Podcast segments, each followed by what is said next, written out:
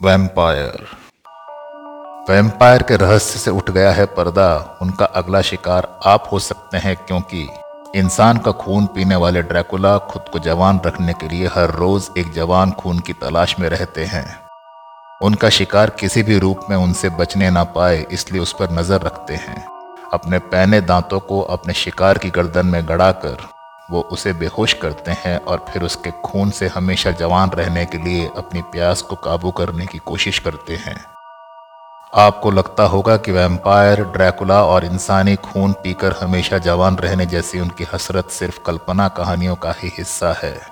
असल ज़िंदगी में कहाँ ऐसा कुछ होता है? आपके लिए तो उन तांत्रिकों का होना भी मनगढ़ंत बातें हो सकती हैं, जो जवान गर्म खून को पी करता उम्र जवान रहने के लिए कुछ भी कर गुजरने की हिम्मत रखते हैं। ज़ाहिर तौर पर, फ़िल्मों में, कल्पनाओं में, कहानियों में ड्रैकुला वेम्पायर को ऐसे तंत्र साधकों का खुलकर प्रयोग किया गया है। लेकिन आप इस बात को सुनकर हैरान रह सकते हैं कि जवान व्यक्ति का खून पीकर, जवानी हासिल करने की बातें मिथ्या नहीं हैं और ना ही ये भ्रामक हैं। हर बार विज्ञान की शरण लेकर ऐसी बातों से किनारा करने वाले लोग ये जानकर भयभीत ज़रूर हो सकते हैं कि अब तो वैज्ञानिकों ने भी इस बात को स्वीकार कर लिया है कि अगर किसी बूढ़े व्यक्ति के शरीर में किसी जवान इंसान के खून को ट्रांसफ़र किया जाता है तो वो बूढ़ा उस जवान की भांति हो जाएगा। इतना ही नहीं, उसका दिल और दिमाग भी एक जवान की ही तरह कार्य करने लगेगा। हार्वर्ड मेडिकल स्कूल में न्यूरोलॉजी की प्रोफेसर रोडोल्फ तंजी का कहना है कि ब्लड ट्रांसफ्यूजन जैसी बात को सामने आ रही है, वो गेम चेंजर साबित हो सकती है। कॉर्नेल विश्वविद्यालय में की गई क्लाइव एम.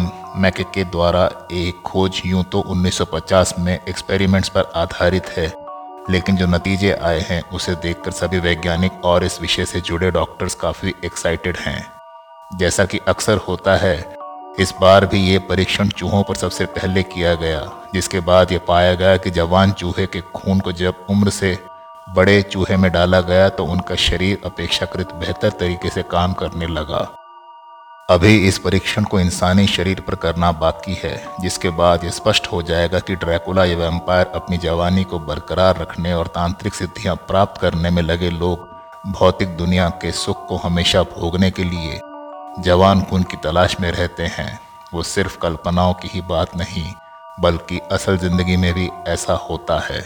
जिसे विज्ञान ने भी अब स्वीकार कर लिया है वैसे इस एक्सपेरिमेंट के बारे में जानकर उन लोगों को सावधान रहने की ज़रूरत है जो अभी जवान हैं, क्योंकि क्या पता वो कब किसकी जवान रहने की हसरत पूरी करने का ज़रिया बन जाएँ।